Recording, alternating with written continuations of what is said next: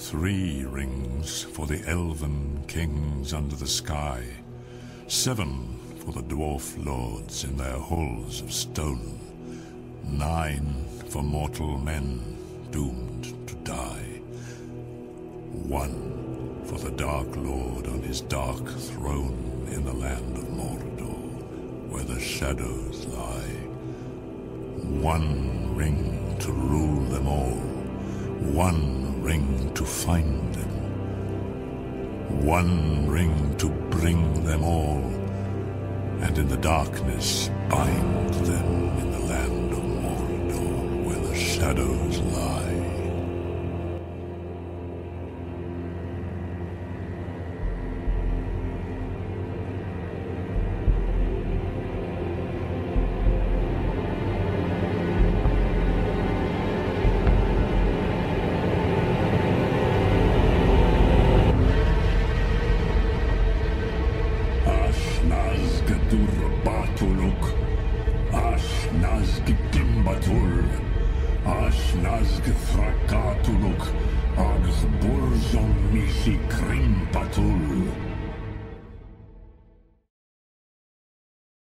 Sziasztok, itt a Zöld Sárkány. Sziasztok!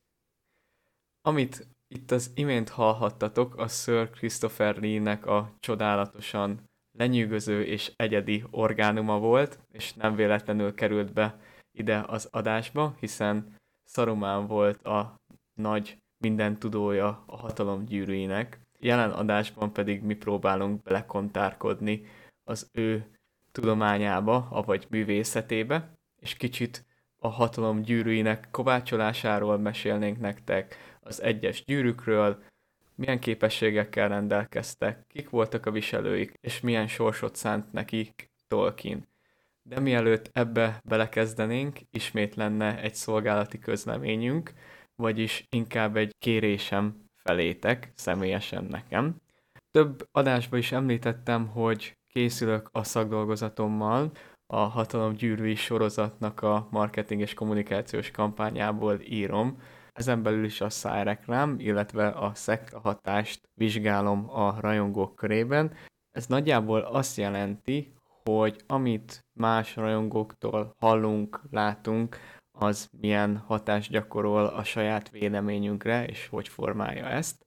A rajongók az tényleg egészen a hardcore gyűrűk fanokig, akik minden évben újraolvassák a könyveket, már letudták a középfölde históriáját is, sőt az angol könyveket is olvasták, és azok is benne vannak, akik mondjuk csak a gyűrűk ura filmeket látták, és azt szeretik, vagy egy fokozottabb érdeklődést mutatnak Tolkien világa iránt. Szerintem, aki ezt, ezt az adást meghallgatja, az beletartozik, nem kell önvizsgálatot csinálni hozzá. Pontosan, nyilván szükségem lesz egy kutatásra, ami egy kérdői formájában valósul meg, és ebbe kérném a szíves segítségeteket. Ennek a kérdőívnek a hossza az én és a tesztkitöltőim szerint olyan 12-15 perc, hogyha éppen hajtogatjátok a podcastet, és nincs egyéb más dolgotok, vagy fontos elfoglaltságotok, illetve hogyha bármikor máskor van egy kis szabadidőtök, amit erre tudnátok áldozni, akkor rendkívül hálás lennék azért,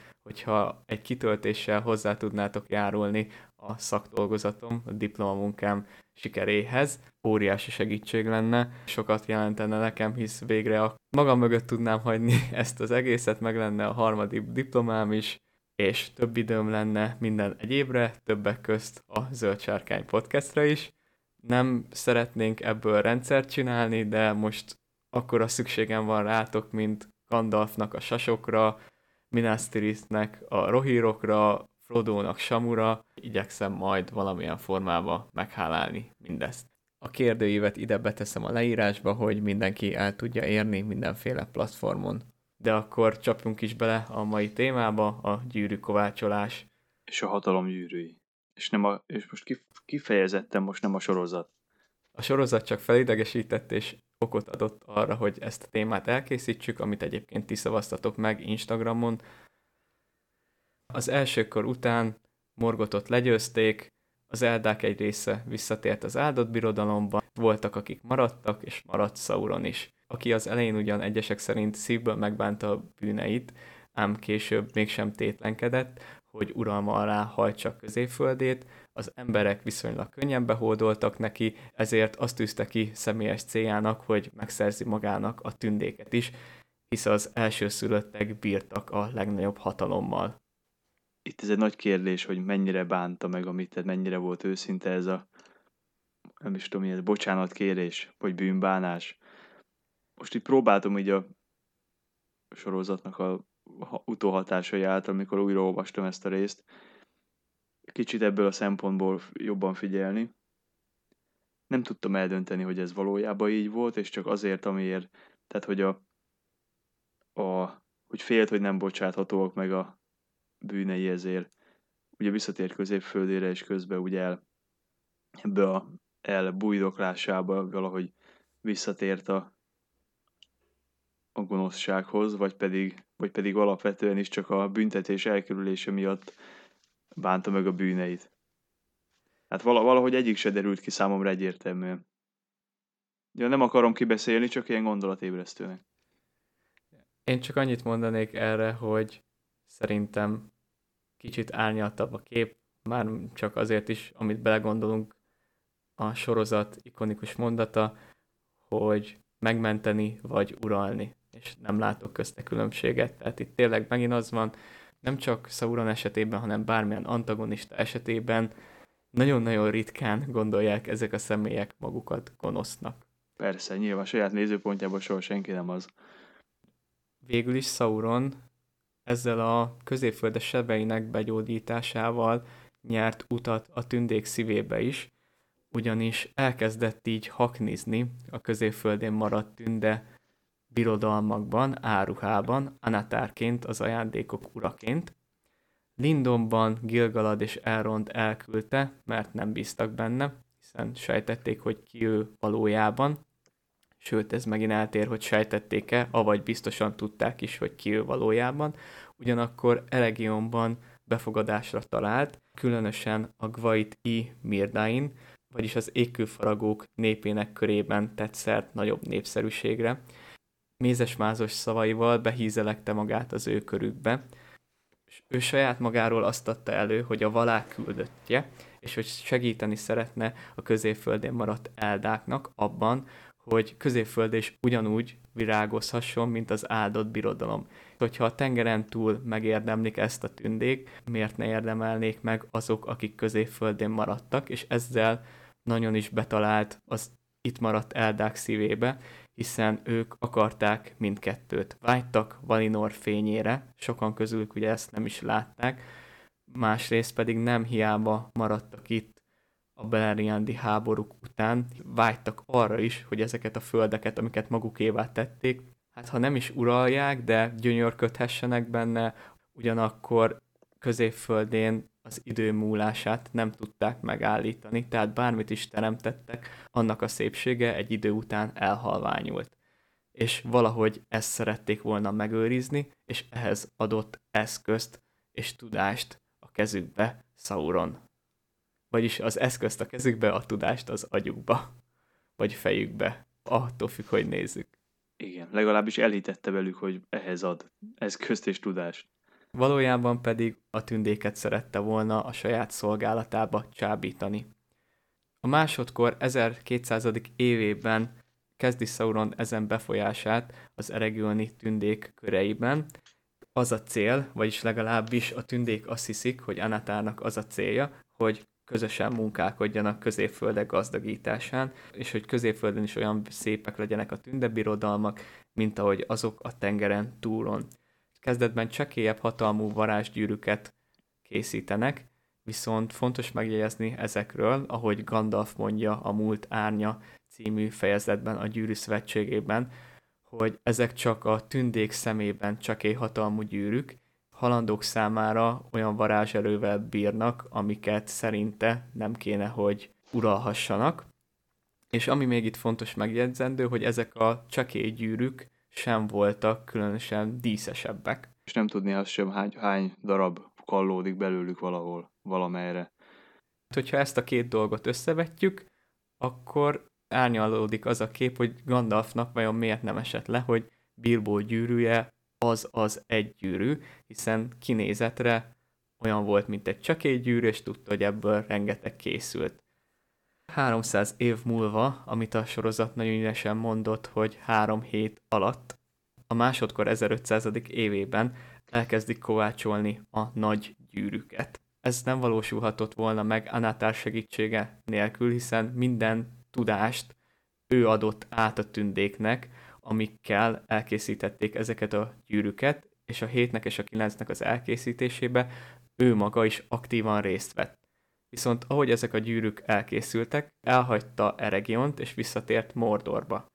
Ez idő alatt Celebrimbor elkészítette a három leghatalmasabb gyűrűt, a három tündet gyűrűt Sauron befolyása nélkül, ugyanakkor ismét hangsúlyozni szeretném azt, hogy az a tudás, amivel ezek a gyűrűk készültek, azok ettől még Saurontól származnak, tehát valamilyen kapcsolat van az egy és a három között. Az egyet pedig Sauron 1600-ban készíti el Mordorban a végzett hegyében, és ugyanebben az évben épül fel teljesen Barad-dûr is.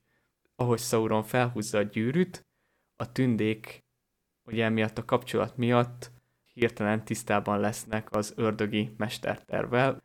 Ennek a mikéntje és a hogyanja az kérdéses. Ugye itt is két, legalább két verzió van. Egy, amikor Celebrimbor tudtára jut, hogy Sauron felhúzta a gyűrűt, és ez, ez, ezután ő osztogatja szét. Illetve van, amikor már előzőleg szétosztja, és utána a, a gyűrűknek a viselői érzik meg, hogy Sauron csinált valamit.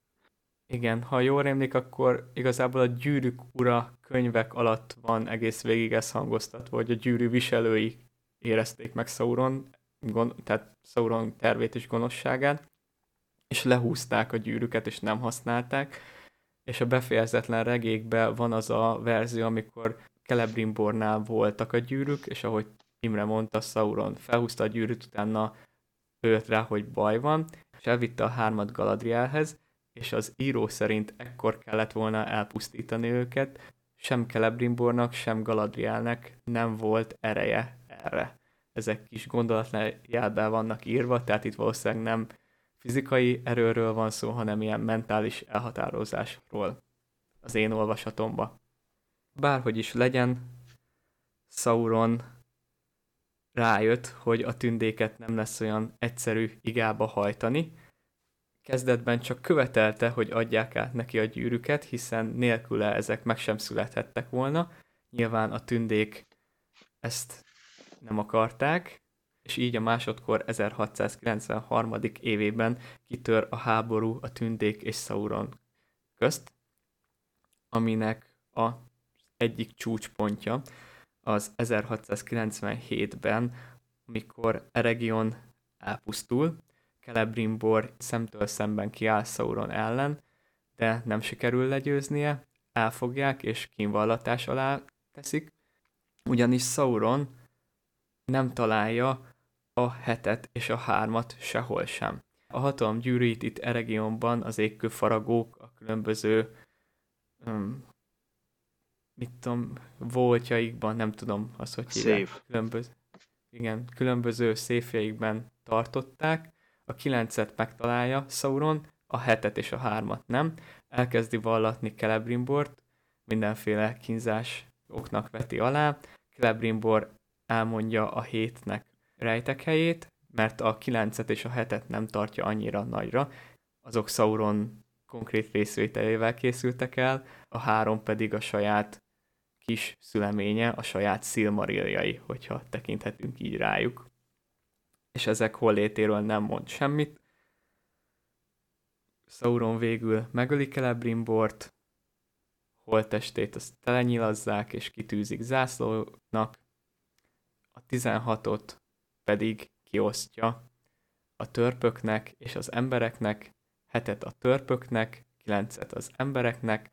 A 16-ot azért osztotta föl ebben az arányban, mert hét törp törzs létezett, mind a hét törp törzs fejének adott egy-egy gyűrűt, és azt tudta, hogy az embereket könnyebben tudja befolyásolni, ezért nekik adta a maradék kilencet ez így a gyűrűk kovácsolásának rövid története, nem tudom, Imre, bármit hozzátennél le. Itt a végéhez, hogy ha jól emlékszem, akkor van egy olyan verzió, ahol a hetedik gyűrűt azt a har- harmadik Durinnak a tündék adják oda.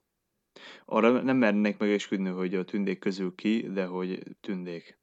Igen, itt úgy van, hogy a törp hagyományok úgy tartják, hogy a hét közül egyet, a leghatalmasabbat, maga a Celebrimbor adja át barátjának, harmadik Durinnak. És hogy ezért ez így sokkal értékesebb gyűrű, mert ezt a törpök a tündéktől kapták, nem pedig Sauron adta át nekik. Így akkor módosul, hogy akkor nem 16 gyűrűt szerzett meg Sauron, csupán 15-öt. A lényegen sokat nem változtat. És akkor amondó vagyok, hogy térjünk rá a konkrét gyűrűkre.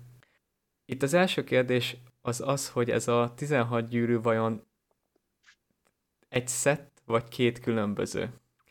Azt tudjuk, hogy mind a 16 egyfajta próbaverzió. Vannak a csekélyebb gyűrűk, hívjuk őket az alfa verziónak, van a 16, ezeket nevezzük bétának, és van a 3, ami már a teljes. Az fontos leszögezni, hogy Sauron ezeket is már úgy készítette, hogy mindet a tündék fogják megkapni. Tehát, hogyha volt is különbség a 7 meg a 9 közt, akkor az nem abból adódott, hogy hetet biztos a törpök fognak kapni, kilencet meg biztos az emberek fognak kapni, és ugyanezt a két szettes teóriát cáfolja kicsit az is, hogy Sauron ugye ezt előre nem tudhatta, hogy nem tudja minden gyűrűt a tündéken használni, és hogy azután kell majd elfordulnia a törpök felé, vagy adott esetben az emberek felé. Igen, hiszen nyilván a tündéket akarta befolyásolni elsősorban, hiszen ők voltak a leg, leg, ők képviselték a legnagyobb hatalmat középföldén. Hogyha őket, őket az uralma alá hajtja, akkor tulajdonképpen mindenkit.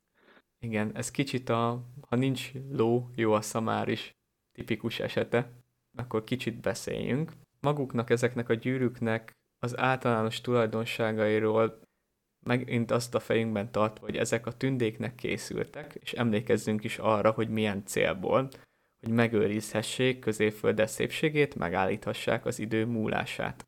Innen jön az a hatás, hogy a gyűrűk viselőinek az élete meghosszabbodik. Viszont ez nem érdemi meghosszabbodás, emlékezzünk Bilbo szavaira, kevés vaj a túl nagy kenyéren. Ja, tulajdonképpen így egy, egy kicsit olyasmi, olyasmi sorsa kényszerülnek, mint ami tündéknek van, amikor így elfakulnak.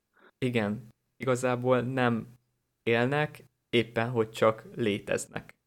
Sokan mondják, hogy abból fakad, hogy a tündék hosszú életűek, meg stb., de ugye pont ezért 16 gyűrűnek nem volt célja az, hogy meghosszabbítsa a viselőik életét, hiszen az alapvető viselőik a tündék lettek volna.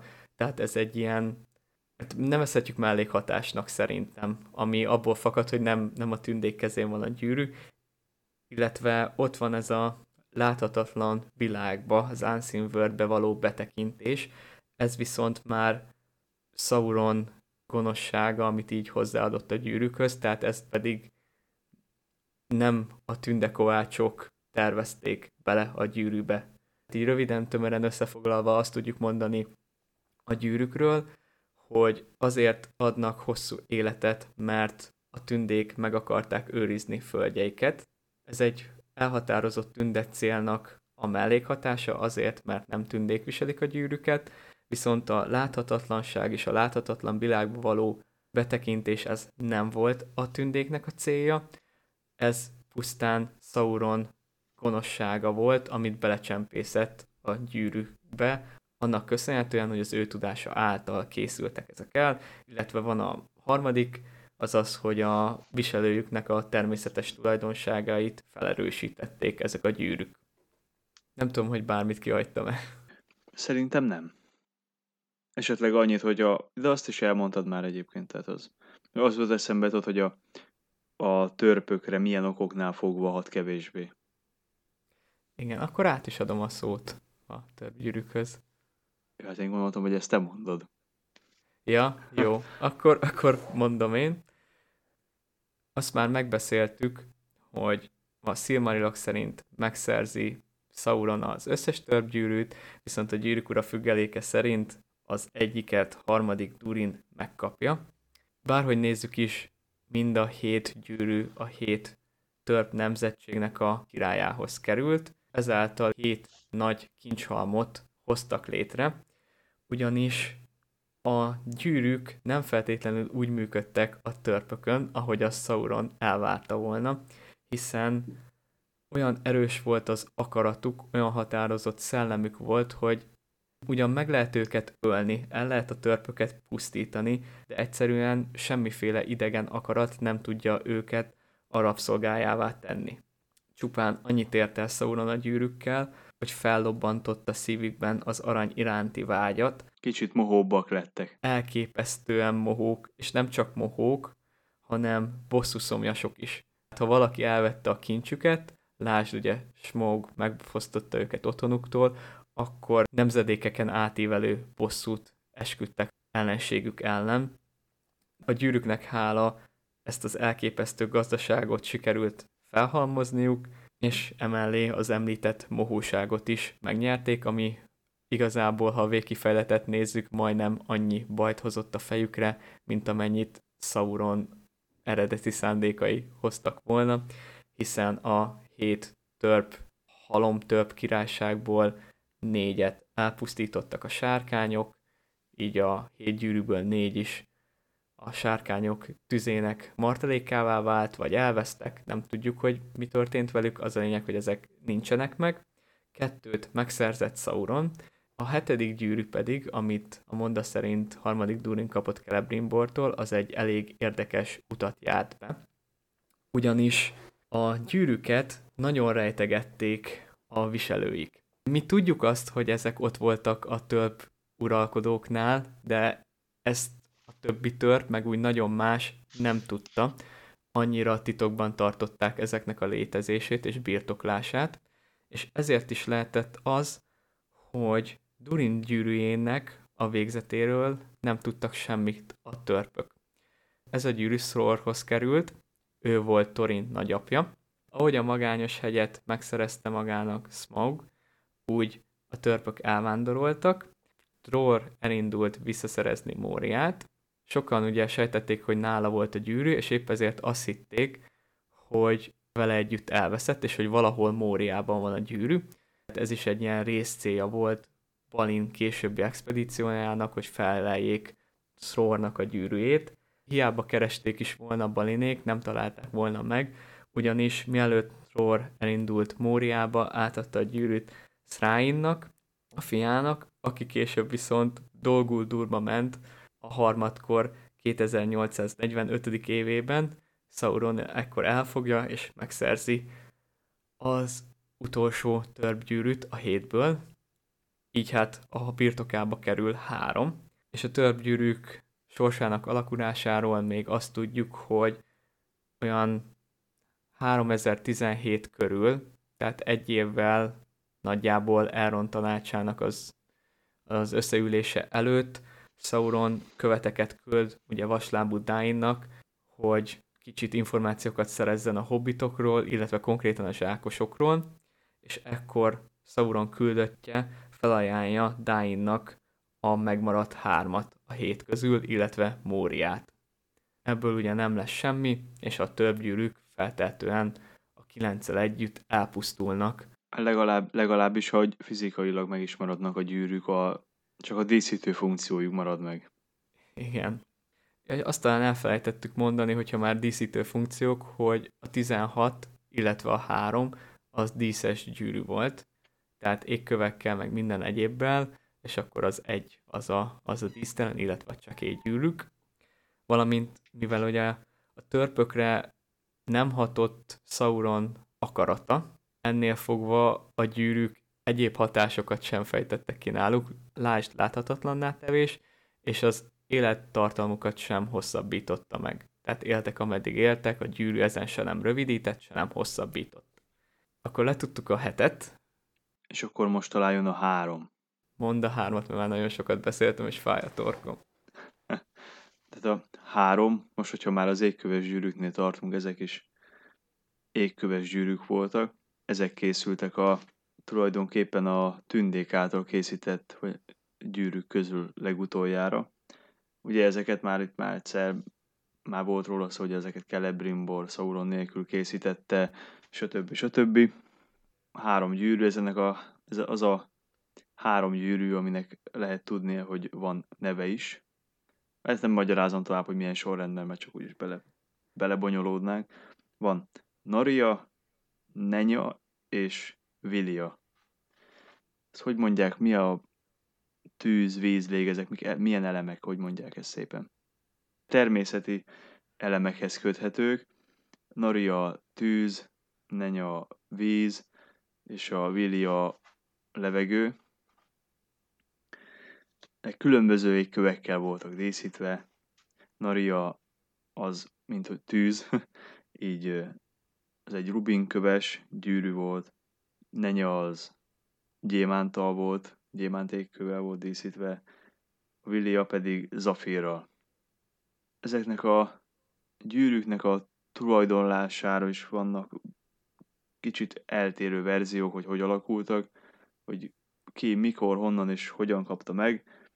Szerintem az egy olyan általános, hogyha az időben nem kotorászunk nagyon, hogy pontosan mikor kapta meg és hogyan, de a sorrend az nagyjából az nagyjából adott, hogy Nariát azt Gilgalad átadta Kirdánnak, Kirdán pedig majd később Gandalfnak.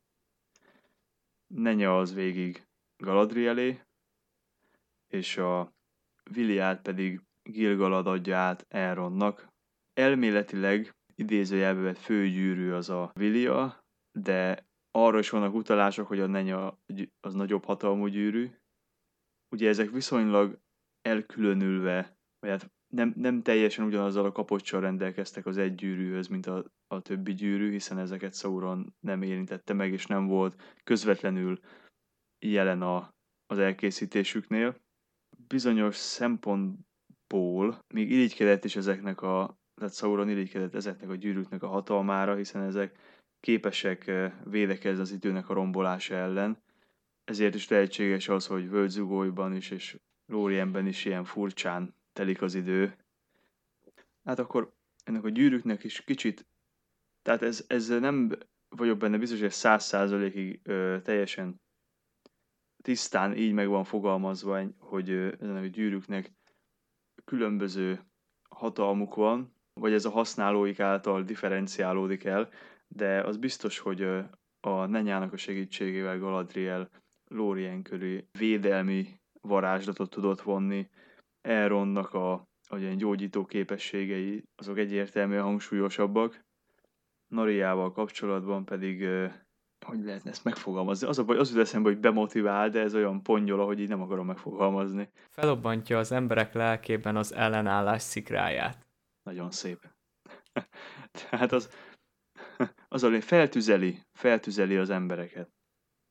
Ezek a gyűrűk abból a szempontból is ellentétben állnak a többi gyűrűvel, hogy itt ezek nem a viselőiket homályosítják el, teszik láthatatlanná, hanem maguk a gyűrűk láthatatlanok, miközben viselve vannak. Talán ez se teljesen egyértelmű, de ugye Galadriel megmutatja a gyűrűjét Frodónak, és itt az a kérdés, hogy ez most legalábbis számomra ez egy kérdés, hogy ez Galadriel akaratától függe, vagy, ott, vagy amiatt ráthatja Frodo, mert nála van az egy gyűrű. Ez egy érdekes felvetés, már csak amiatt is, mert úgy tudom, hogy amúgy a viselőik tudják őket az akaratukkal láthatatlanná tenni, viszont az egynek a hordozója meg ezeket látja. De ugye itt is kérdés, hogy akkor Frodo miért nem látta hamarabb, illetve Frodo miért nem vette észre, hogy Gandalfnál van az egyik. Nem baj, ezek miatt a lukak miatt tudunk róla beszélgetni. Ami még egy konfliktusos pont ezeknek a gyűrűknek a történetével kapcsolatban az az, hogy Szarumán és Gandalf között már abban a pillanatban elindult egy ilyen egyoldalú konfliktus Szarumánnak az irányából, amikor ő megtudta, hogy Kirdán a Nariát Gandalfnak adta, mert ő magát egy kicsit méltóbbnak gondolta volna rá. Kihagytam valamit? Talán csak azt így hozzátenném, hogy érdekesség tényleg a Silmarilos párhuzamok, hogy ahogy mondtad, Galadriel védőburka hasonlít Melian övéhez, illetve a másik, ami a tűz, a víz és a levegő gyűrűje, nagyon hajaz a Silmarilok sorsára. Ugye egy Elrendil homlokán az égben van, egyet Médrosz saját magával a föld mélyébe a tűzbe vetett, az utolsót pedig Maglor behajította a vízbe, a tengerbe. Érdekes. Ez, ez, ez még eddig, ez, ezen ez sose gondolkoztam. Ez érdekes. Ez érdekes. Előfordult, hogy ez nem véletlen. Pedig nekem se tűnt fel egészen addig, amíg most nem készültünk fel ezekre az adásokra, és nem kezdtem el így jegyzetelgetni. Akkor szerintem átérhetünk az egy gyűrűre, de már még idáig eljutottunk, annyi vonatkozásba beszéltünk róla, hogy olyan sok újdonság nem is nagyon lesz. Sauron másodkor 1600. éve körül titokban a végzett hegyének a tüzében megkovácsolta az ő saját gyűrűjét, éppen azért, hogy a többi gyűrűt ezzel az uralma alá hajtsa, mivel azok ennek a gyűrűnek lennének alárendelve. Éppen azért, hogy mivel tudta, hogy a tündék nem kis hatalommal rendelkeznek, és a általuk készített gyűrűk sem kis hatalmú gyűrűk, már amiket eddig elkészítettek együtt, azért, hogy az ő gyűrűje biztosan hatalmasabb legyen. Ő a saját lényéből és a hatalmából elég sokat beletett a gyűrűbe, nem biztos, hogy ez a legszebb megfogalmazás, de talán a lényeg az nagyjából megvan. Áthelyezett, vagy nem tudom. Igen, én is így belehelyezte valahogy, lehet, hogy ez így szebb, belehelyezte a lényének és az akaratának egy részét. Én úgy gondolom, hogy ebből következik az, hogy ö, sokszor olyan, mint hogy a gyűrűnek ugye saját akarata lenne. Igen, tehát tulajdonképpen a Sauron akarata. Tehát kicsit a Voldemort Horcrux vonal, hogy egy, egy tárgyba áthelyezed a lelkedet. Hát és akkor itt már az ismerős rész, hogy amikor ő ezt elkészíti, felhúzza, akkor ő is többek között rádöbben arra, hogy van másik három gyűrű, hiszen ő a, a gyűrűk viselőinek látta, vagy hát volt köztük egy ilyen kapocs a gondolataik között. Nyilván az, az, alá rendelt gyűrűk viselőinek majd később a, látta a gondolatait, és uralta is a gondolatait, tehát nyilván a tündegyűrűk viselőinek nem. Viszont olyan annyira meg volt köztük kapocs, hogy tudtak egymásról. Hát ugye azért is vették le a tündék, mert Sauron távolról az egyel uralni tudja őket, nem véletlenül van az a gyűrűvers, amit Christopher Lee is felmondott nekünk. Tehát akkor a gyűrűnek most egy-két azon tulajdonságát mondanám el, amik már nem abban az esetben lépnek érvénybe, hogyha Sauron is, vagy hogyha Sauron használja. Tehát egyrészt ugye a viselőjét azt láthatatlanná teszi. Ez ugye ez egy közös pont azokban a gyűrűben, amiknek az alko- alkotásában a Sauron is tevékenyen részt vett. Számomra nyilvánvalóan mutatja azt, hogy ez, ez, ez kicsit szimbolizálja ezt a világból ki halványulást, ebbe az unseen worldbe való át, áttérést, illetve úgy általánosságban viselőit megrontja, vagy hát nem is kell feltétlenül viselni, tehát már a közelében is megrontja az embereket. Az egy kérdés, mert ugyanezt olvastam, de csak egy ilyen értelmezésben, tehát nem Tolkien által írt szövegben, de hogy a testet is eltorzítja, de ugye ezt egyedül csak Gollam esetében látjuk, viszont senki másnál nem volt ennyi ideig a gyűrű. És itt kérdés, hogy ez a testcsúnyulás, ez a megrontással van összefüggés, vagy az öregséggel. Abban az esetben, hogyha a gyűrűt a viselője rendeltetésszerűen tudná használni, és a hatalma rá tudná gyűrni, akkor ebben az esetben, mivel uralná Sauronnak azt a részét, ami a gyűrűben van, ezáltal őt is tudná uralni. De e- ezt a történelme során senkinek nem sikerült végrehajtani. Igen, hisz a rontó ereje. Nem, nem volt túl sok hordozója, de hát a legtöbbnek elég, elég tragikus sorsa lett, hogyha úgy nézzük. Isildur se bírt olyan sokáig vele, Smeagolnak se mondhatnám idillinek az életét. Nem is kellett konkrétan birtokolni, elég csak Boromérra gondolni. Igen, ezért mondtam, hogy már a, már a jelenlét is. Már maga az, hogyha eljátszatozol a gondolattal, azáltal, hogy belevitte a saját erejét, így a lelkének, a szellemének egy részét, ezáltal, hogyha a gyűrű elpusztul, akkor majd, hogy nem ő is ilyen jelentéktelen semmivé válik, de hát sem ezzel, sem az előző végkimenetellel, tehát hogy valaki a gyűrű segítségével Sauront hajtja igába, egyikkel se számolt, hiszen nem gondolta, hogy ő valaha is ezt elveszíti. Hát nyilván nem gondolta, hogy bárki uralni tudja rajta kívül, illetve nem gondolta arra, hogy bárki, aki megszerzi, el akarja majd pusztítani. Viszont érdekes módon azzal, hogy ezáltal akar uralkodni, csinált magának egy olyan, a maga ellen egy olyan fegyvert, amivel tulajdonképpen, hogyha ez valaki elpusztítja, akkor őt jelentéktelenné teszi. Igen, de hát ez megint az, amit mondtam, hogy nem számolt vele. Mikor magadat hatalmasnak gondolod, akkor ilyeneken nem jár az eszed. Ami talán még az egyűrűvel kapcsolatban érdekes, az a Sauron Numenori fogsága. Mi teljesen abba meggyőződésbe vagyunk, vagy hát voltunk, nem tudom milyen időben beszéljek róla. Én még mindig logikusabbnak látom azt a verziót, amit eddig gondoltunk. Most nem tudom, hogy melyik a végleges, hogy melyik a, az, amit idézőjelbe igaznak tekinthető, de logikusabbnak tűnik a, az egyik számomra, mint a másik. Számomra is, ugyanis itt a fogságnál arról van szó, hogy amikor Sauron elsőnek meghal, vagy nem is tudom, hogy fogalmazzuk meg, amikor... Hát elpusztul a teste. Numenor végromlása során, amikor elsüllyed a sziget, akkor maga Sauron is elsüllyed, és mi teljes mértékben abban a hitben voltunk, hogy Sauron a gyűrűt azt Baradurba hagyta a Numenori fogsága idején. Viszont Tolkien 1958-ban egy levelében azt írta, hogy Sauron természetesen mindig magánál tartotta a gyűrűt, és Numenorba is elvitte, és épp ennek a gyűrűnek a segítségével sikerült ilyen hatásosan igába hajtania a Numenóriakat. Az vett fel problémát, hogy Sauron elpusztul, a sziget el is süllyed, mégis valahogy szellemalakba képes megmenteni innen a gyűrűt. Akkor az utolsó szövetségnél miért nem volt képes ugyanezt megtenni? Hogy legyőzték, és akkor Isildurtól így elveszi a gyűrűt, meg kiröppen a testéből szellemként, és viszi magával a gyűrűt is. Úgyhogy ez, ez egy nagyon érdekes kérdés számomra. Számomra is. Én még mindig inkább azt gondolom, hogy ott hagyta, és akkor nincs olyan, hogy hogy, hogy vitte magával vissza. És akkor nem kell gondolkozni azon, hogy miért így van, vagy miért úgy. Tolkien szó szerint ezt írja a levélbe, hogy I do not think one need buggle at the spirit carrying of the one ring upon which his power of dominating minds now largely depended. Ezt most mondom még egyszer, mert nem hallottam. I do not think, I do not think, think, think vagy think. Sose volt jó a német, vagy a német, a német se, de az angol meg pláne. Sose volt jó a kiejtésem. I do not think one need buggle at the spirit carrying of the one ring, upon which his power of dominating minds now largely depended. Uh-huh. I do not think one need to buggle.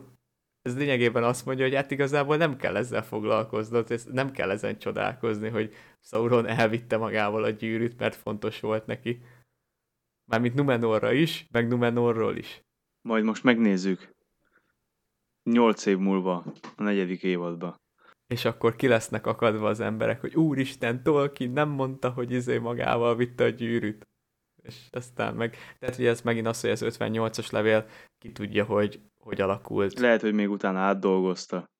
Észrevett valami, de ez már... Lehet. De akkor térjünk vissza a gyűrűkre, és az utolsó gyűrű a 9.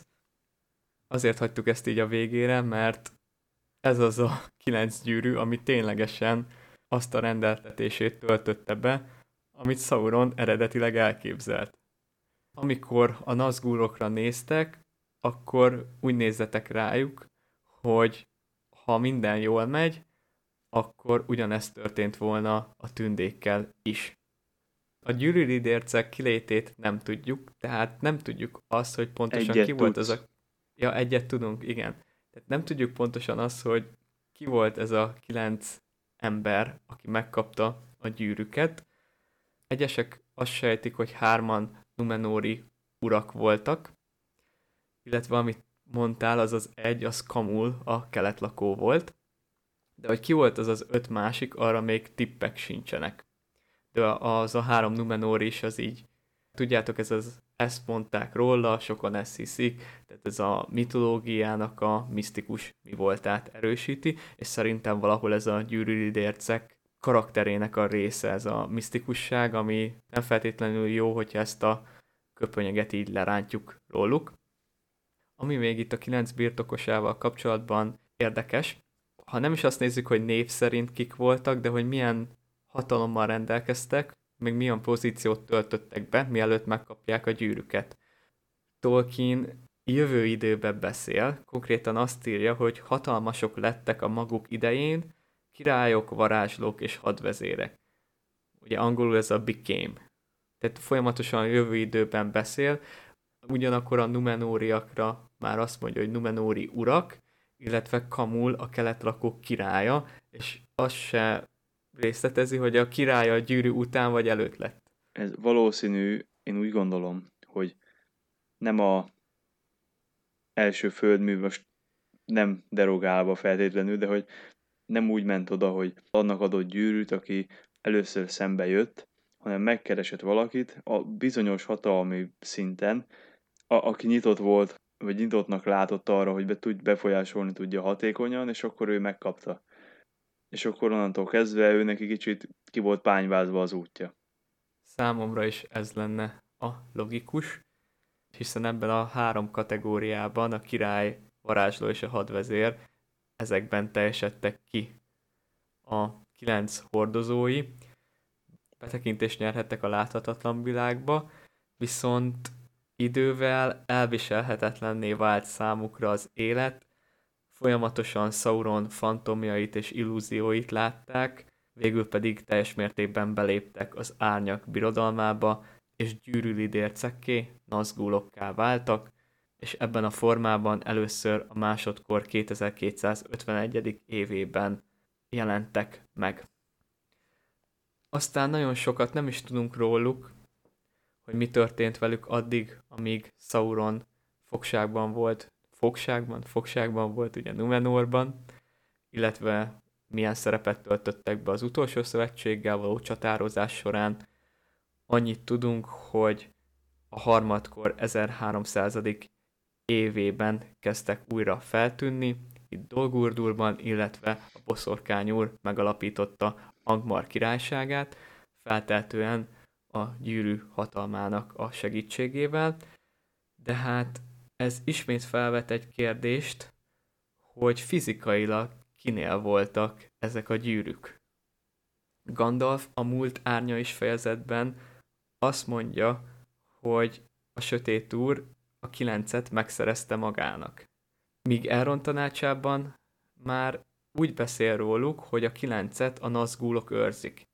Itt akkor ezt a kilencet megszerezte magának, ez mondhatjuk, hogy akkor ez ilyen képletes, vagy metaforikus, nem tudom, hogy mondják, szóhasználat, meg szófordulat, hogy végül is a nazgulok is az ő tulajdonai, tehát így szerezte meg őket maguknak, viszont akkor tényleg kérdéses, hogy Frodo miért nem látja rajtuk a gyűrűket, jó mondjuk olyan szituációban, amikor látta a nazgulokat, lehet, hogy ez, ez jelentéktelen volt, ellenben ami már sokkal jelentősebb, az a boszorkányúrnak a veszte Pelennor mezején. Hogy se Gandalfba, se Aragornba senkiben nem fordult meg az, hogy mi történt a gyűrűvel.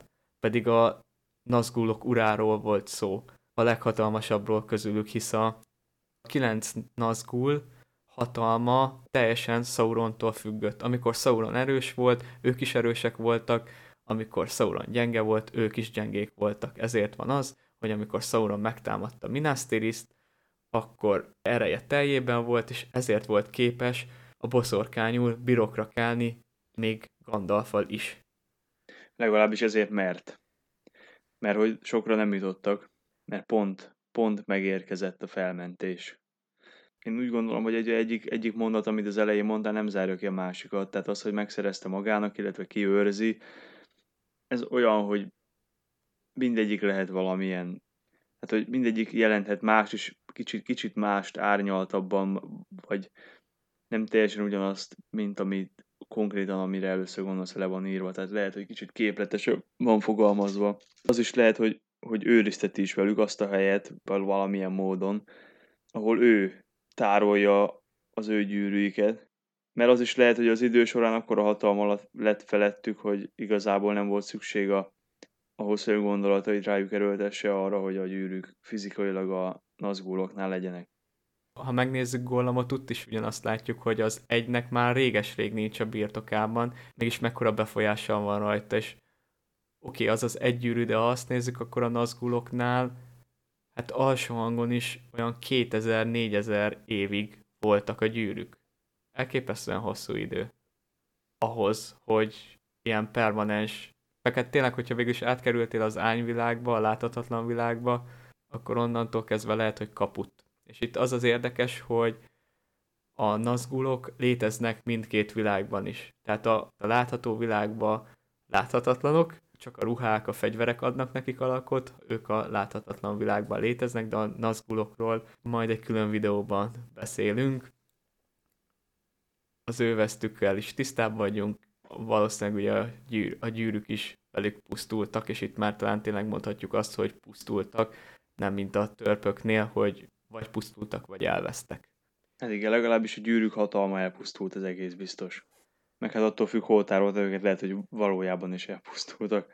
Igen, nagyon sok itt a kérdés, de hát ezért szép Tolkien világa, mert ahogy mondtad, emiatt tudunk róla beszélgetni. Már nagyon többet nem is beszélgetnénk, ahhoz képest, hogy ezt tényleg egy lore videónak szántuk, vagyis még most is szánjuk, elég hosszú lett, de ez a könyvek címe is, hogy a gyűrűk ura, akkor már ejtsünk szót a gyűrűkről, úgy igazán részletesen. Bármit kihagytunk szerinted, vagy egyéb gondolat, amit? Ha valamit kihagytunk, akkor valaki úgyis jelezni fogja. nem tudom. Én, én nekem hirtelen nem jut eszembe semmi, amit kihagytunk volna. Szerintem lassan búcsúzunk is, de még zárásképp egy nagyon érdekes történetet el akarok nektek mesélni. Hogyan is nézett ki ez a gyűrűs mizéria még akkor, amikor Tolkien fejében nem volt tiszta, hogy hogy akarja folytatni a hobbitot? Számomra ez érdekes volt, remélem számotokra is az lesz, úgyhogy most egy kis rövid szösszenetbe bemutatnám a hatalom gyűrűinek az első változatait. Hobbit legeslegelső verziójában a találós kérdéses játék után Bilbo egyszerűen megnyerte a gyűrűt Gollamtól, ez volt a díj azért, hogy képes volt legyőzni őt a játékban. De ugye, hogy tovább kellett szőni a történetet, a gyűrűknek és konkrétan ennek a gyűrűnek kicsit nagyobb szerepet kellett adni, ezért jött be ez a vonal, hogy, hogy megrontja a viselője elméjét, magához láncolja, tehát a gyűrűversben emlegetett dolgok, hogy sötétbe zárják az adott illetőt. Így jött az a verzió, amit most már mindenki ismer, hogy Bilbo megtalálta ezt a gyűrűt.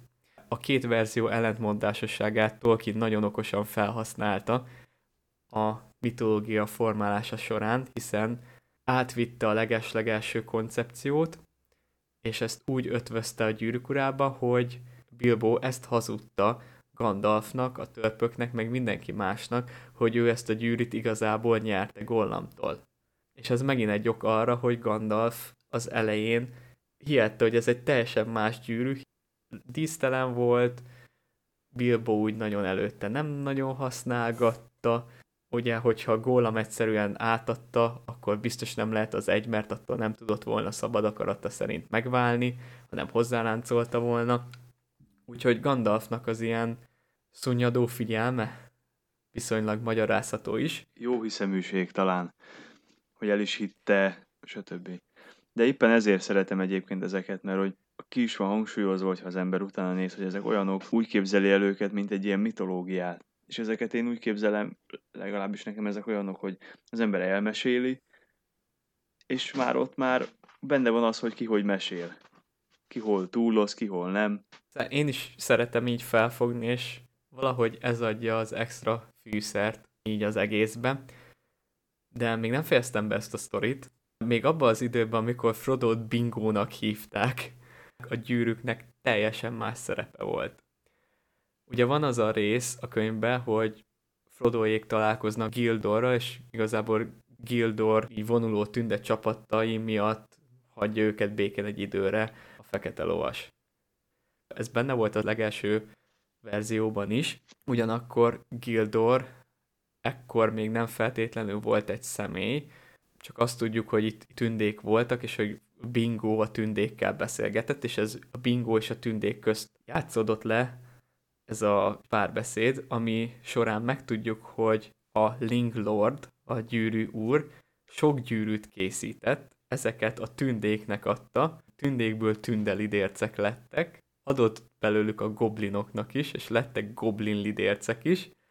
A törpöknél a tündék szerint nem volt gyűrű, mert nem működik rajtuk, és az embereknek nagyon kevés gyűrű jutott.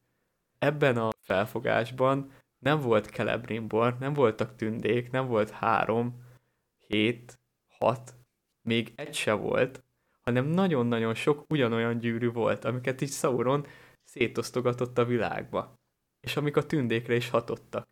És a viselőjüket tündelidércekké tették, vagy ami, amilyen fajba tartozott, olyan lidércekké. Hmm. És itt a láthatatlanság motivum az, az ebből lett átemelve, ami a 16-nál, vagyis a 9-nél, mert ugye megbeszéltük, hogy a 7-ben ugyan megvan ez az erő, de mivel őket törpök viselik, ezért ez nem jött ki, illetve az egynél ez a láthatatlanság, amit ugye beszéljük, hogy ez Sauron sajátja volt, hogy beléjük kovácsolta, ennek az eredői ebből a, a legelső forrásból származik. A láthatatlanság az, az egy folyamat, hogy ennek a folyamatnak a vége a lidércé válás. Teljesen a sötét túl szolgálja leszel. És még egyet csavart ezen a verzión Tolkien, ezt a beszélgetést megírta úgy is, hogy Gandalf beszélget Bingóval, később ebből lesz a Múlt Árnya című fejezet. Itt megtartja azt, hogy vannak tünde lidércek és goblin lidércek, viszont bejön az, hogy a törpöknek is jutott hét gyűrű, ugyanazok jelennek meg, amikről eddig beszélgettünk, hogy nem tudja őket igába hajtani, de a mohóságukat, kapcsiságukat fel tudja gerjeszteni, minden egyéb. Az emberek viszont három gyűrűt kaptak csak, a többit azt összekukázták tünde lidércektől, tünde szellemektől, akik így ezeket elhagyták a világba, vagy nem is tudom mi lett velük. A történet vége, hogy az összes elkészített gyűrűt Sauron visszaszerezte magának. Viszont egy gyűrűt nem tudott megkaparintani, mert egy hiányzott ebből a készletből. Ez az egy pedig egy tündénél volt, aki ugyanúgy egy folyóban úszott, és megölték a, a goblinok, és így leesett a kezéről a gyűrű. Ezt a gyűrűt megette egy hal, a hal a gyűrű hatalmától megőrült, elkezdett felfelé úszni mindenféle ilyen vízesésen, meg egyebeken, tehát kb. mint egy lazac, vagy pisztráng, nem tudom melyik ugrál így össze-vissza föl. Lazac.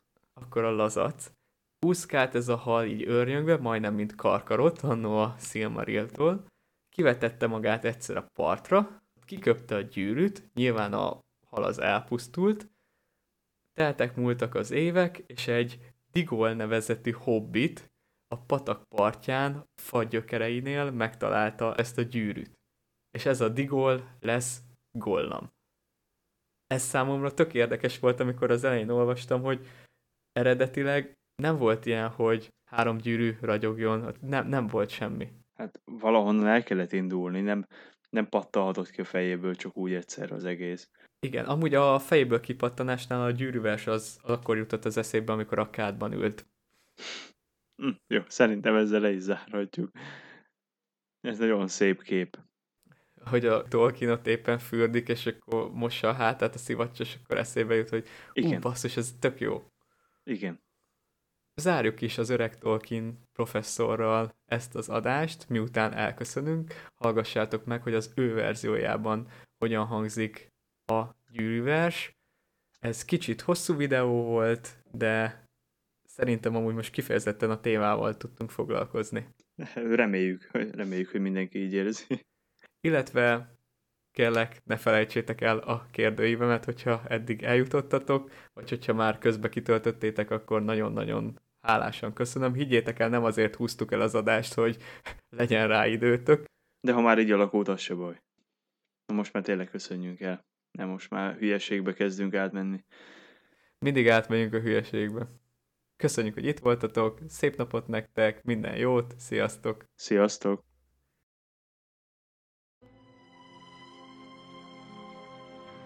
Three rings for the elven kings under the sky, seven for the dwarf lords in their halls of stone, nine for mortal men doomed to die, one for the dark lord on his dark throne in the land of Mordor where the shadows lie. One ring to rule them all, one ring to find them, one ring to bring them all, and in the darkness bind them in the land of Mordor where the shadows lie.